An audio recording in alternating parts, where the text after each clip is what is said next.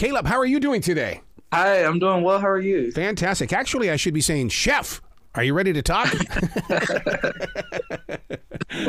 oh yeah, I love to Dude, I mean, you're seriously one step closer to being that famous singing chef. I, I want to see your episodes on the Travel Channel. I want to see it on Hulu, wherever you are. I want to see you sing and cook. That would be so cool. I used to tell my mom and dad as I was growing up, I want to be a singing chef.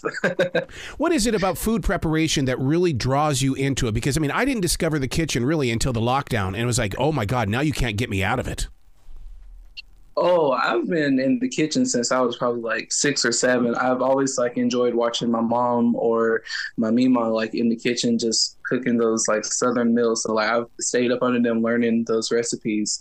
So like while I've been here on The Voice, that's kind of been like my my taste of home. So every time like I get to cook anything like southern or just cook anything at all, it just feels like I'm at home. Well, you're right about southern food because I'm here in Charlotte. Oh my God, dude, there's nothing like southern food. Oh yeah.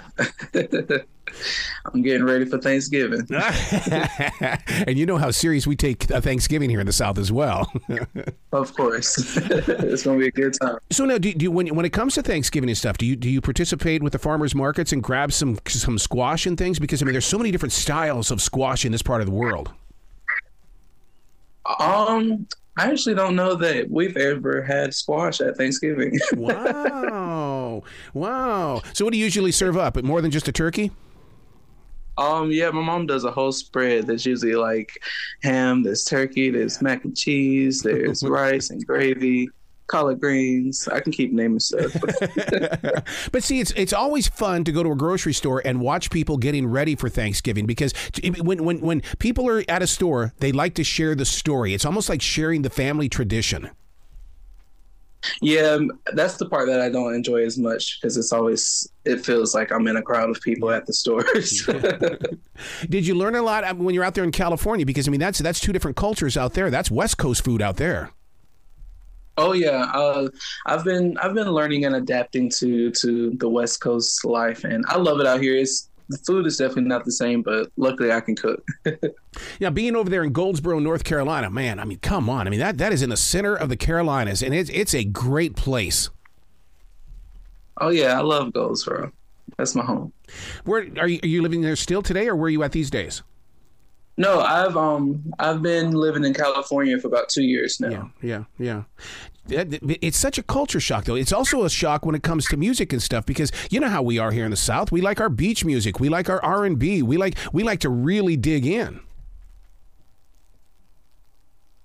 Yeah, I feel like the for me, um, my taste of music, it, it wasn't as much as a culture shock. Yeah. Just because I, I do a lot of the, the jazz and singer songs, the jazz and singer songwriter and some pop elements of like music. So I never really like felt like a fish out of water music wise, but like in terms of like living out here, most definitely. When it when it comes to that jazz, would you say that the modern day real funk world is coming from jazz? Because I'm hearing a lot of funk being played right now. I think that it, definitely could have had something to do with, but I feel like music is so universal that the, people are pulling from all different types of directions. It could be some from jazz, definitely is some from gospel, could be some from the blues, and so everything's a big gumbo nowadays. Oh man, you coming from that gospel background? My God, you know how it is here. I mean, we like to throw our entire bodies into a song, and it's gonna it's gonna go a long, long ways. That's right. yeah, because so many times when, when you're singing in the church, a lot of people, you know, they get to church late because they don't want to see the opening band. And yet I need that gospel. I need that worship music. So because it's going to clear my heart for the word. Yeah, I feel like more so sometimes when I was younger, I was going to church more so for the music. yeah, absolutely, absolutely. Well, man, and then and then what was it like for you though to step out there with with Kanye when when he was when he was doing that? Which I wish he would get back to doing it again because I was always moved when Kanye was doing that. Yeah, being a part of Kanye's Sunday service was an amazing experience. Like just being able to connect and sing with so many amazing singers. At first, it was a little intimidating because walking into that room, there's so many amazing singers who I've looked up to like my whole life, and I've been watching them on my phone. So at first, it, it kind of felt like I, I didn't deserve to be there, but I, I got over that quickly and and it was an amazing experience. Well, being a part of that, did you at least get to take some notes and things? Because I mean, when when, when you're when you've got that many believers together, there is an, an amazing array of energy that comes together that inspires and influences the heart. Yeah, I, I, think I took a lot of mental notes. I didn't like take actual notes. Mm-hmm. um, but like being there, like just learning from the leadership and just teaching me like some things of like how to lead lead groups if I ever wanted to do something like that, or even just like taking notes from the the singers that were in there and how they they go about their daily lives. Because some of them, this is not their their only job. So like they're going from rehearsals to rehearsals. So I've definitely been taking notes. Is that one of those things that you you learn as a student of music then to find out how everybody's real life still has to play out, and then when you get into music, it's like now now they're dealing with their passion. Most definitely, and you find out like who who are like your, your heavy hitters or the people who who really go hard for music um, whenever it's it's dealing with life and then then work and you're kind of doing it all together. Yeah, yeah. How do you, how do you keep a, a, separation in between church and state? When I'm and what I mean by that is is that you you've got that music business background and you're also the performer. I mean, eh, they, they don't go hand in hand, do they? Um, not necessarily, but that's actually why I went to college to learn the music business background so mm-hmm. that whenever I was able to get into the industry, I would know how to read my contracts or how to talk to people and work with people without being screwed over. It still it still gets me that there's so many musicians that won't work with a contract, and it's like I I, w- I wouldn't play that kind of a game. Before I touch that stage, they've got to live up to the expectation. Yeah, um, I don't necessarily have a problem with a contract if it's if it's a good contract. Charlotte being the size that it is, we have a lot of the the different venues that come in and they shop at our stores, and the, and what they've got with them is the writer, and on that writer are all these things that they want inside their green room, and it's so funny to hear their stories because they put wild things on those writers. I bet. so, what are you learning by being a part of this process out in LA on NBC's The Voice?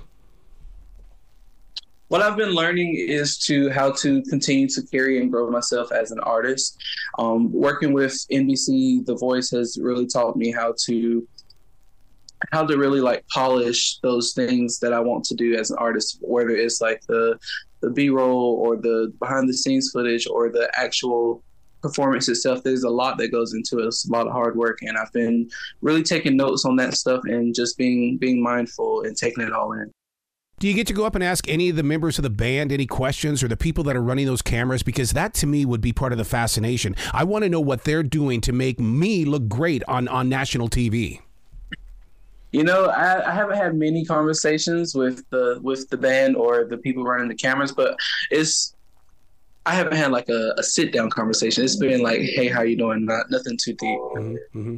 My my pastor Stephen Furtick from Elevation Church said something this past week, and while I was show prepping for our conversation, you, man, this this really filled my heart. He said, and my heart said, you got to ask Caleb this question: What did you have to let go to be in this moment of now? Because Stephen Furtick says you've got to let go of something in order to find your stage. What did I let go? Um I can say I let go of my job. I don't know if that's a good answer. but it is a good answer because um, it stands in the way of so many people. There, I mean, there are so many people yeah. that that you know they, they oh, I can't do it because I got to go do my job. So yeah, yeah, letting go of your job is really important.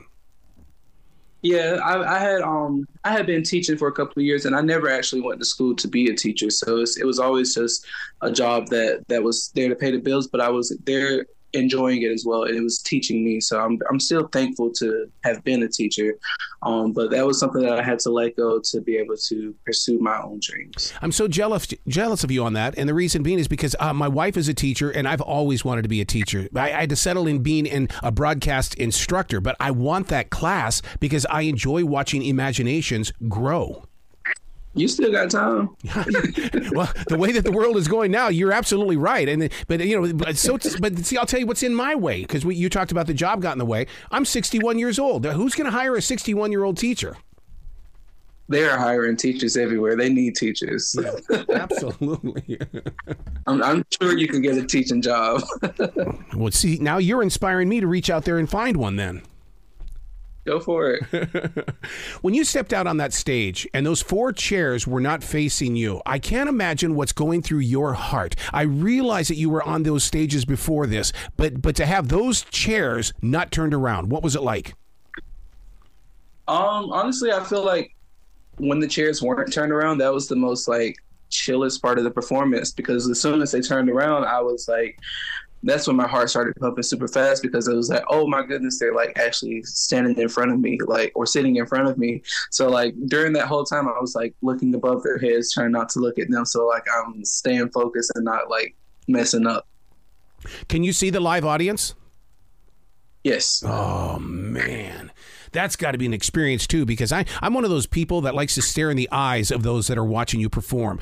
I mean, and, and because there's energy, there's something there inside their reaction to your lyrics. Yeah, the audience has been great every time. Like their their energy and then just their support that they give us whenever we're on stage, and just even like from little riffs here and there. Like the audience is super supportive. How's the reaction been on social media for you? Social media has been wild. my my phone and socials have been been blowing up lately, so it's it's been something to get used to. Um, but I've definitely been enjoying it. Does it inspire you to release uh, new music, even if it's a cover song? Yeah, I actually just released my blind audition song um this past Friday. Uh, so I've been telling people about that and then been f- performing that this past weekend in LA. Oh my God! Can you imagine? Because you're going to get to uh, a, a, club or you're going to get to some sort of arena, and you're going you're going to perform that song, and and it's, and it's going to be, and people are going to know where they were when they heard that song. That's what I love about NBC's The Voice. Yeah, it's it's been an amazing experience, and I, have just been so thankful for all the feedback and for everything, all the comments that I've been receiving from the actual audition and how it's touched people's lives. How has Alicia Keys touched your life? Because you had the opportunity to create with her as well. Um, working with Alicia Keys has been been great. We got to perform with her at her world tour on the at the Greek Theater here in LA. Um, and we sang behind her for one of her songs called "Fallen." Mm. Um, working with her for that was really really cool. We got to sing with her backstage, and she gave us some notes, and we got to rehearse with her and really just see how she takes on her full show and like how she speaks to her band and her her sound person. It was it was really cool to take in. Isn't it amazing how in order to do something like that on a live stage, how many people are involved and how you've got to practice this out and it's got to be played out just like this? Most definitely like every every person plays like a huge part even if it's like a small detail. So like it's really cool to just see how every person is a, a piece to the puzzle. How do you fit in? Now because because one, one, once the voice is over i mean your journey is on. We're, we're gonna be sitting here saying okay i gotta see this guy. I gotta see him. Yeah um my my goal for after the voice is just to continue to be an artist and to really continue to get myself out there and release music and be performing and recording and really just doing the whole the whole thing. Do you find yourself being uh, along the lines of a George Benson because George Benson was all about that jazz and then all of a sudden he started singing and the whole world changed? Okay, I might be showing my age here, but I don't know that I know who George Benson is. It's okay, but I'll tell you what. Now you've got something to study. I'll study to be a teacher. Yeah. You, you study George Benson because that it, it's it, everything changed when George Benson came into the music scene. Because I, I swear that people at that point in time, jazz was something that people listened to, but they didn't love it. But then in the 1980s, all of a sudden, we loved it, and uh, radio stations had jazz shows. Everything was changing because of George Benson. I have to check out and do some research on George Benson. Absolutely. Please do on that. So, where can they go to find out more about you, Caleb? So, you to keep up with me, you can follow me on my social medias, either Instagram or TikTok, um, at the Caleb Sasser. Or you can also check out my music on streaming platforms at my name, Caleb Sasser. Are you journaling any of this this journey? I am trying to journal and write as much as I can. Yeah, yeah, yeah. The the when when when you put the words in the journal, how how do you go back and interpret what your words were? You do you mean like in turning it into a song or just reading it? Especially a song, because I, I'm a I'm a true believer that my music comes from what I wrote in my in my daily journals. All of a sudden, I'll be inspired by a thought that came through me. It's like, where did that even come from? Oh my god! And then you find yeah. out that you know that you're, you're writing a song. So whenever I'm I'm writing a song and I'm just sitting and I'm journaling, I'll just write and really just do like a brain dump and just see what's on my mind and then I'll take time to go back and reread that and mm-hmm. just sometimes I'll go and highlight words that stick out to me, words or phrases, and then try to stick it to some chords or e- honestly each song that i write comes to me differently so like sometimes i could be journaling sometimes i could be sitting at the piano and just like bringing chords together sometimes i could just be like humming a melody Yep. so like that's the, the beauty of songwriting is that for me each time it's a different experience and that's what i love about it What are you usually humming when you're when you're cooking in the kitchen as that chef? what am i humming Yeah. um i don't know that i'm humming but i'm usually listening to something some playlist on apple music yep. Yep. That's so true. Yeah, because you can't cook and not and, in a silent house. You've got to have music around you. that's right I lo- music is always playing somewhere Dude, please come back to this show anytime in the future. The door is always going to be open for you. thank you so much for having me Well, you be brilliant today, okay? thank you you too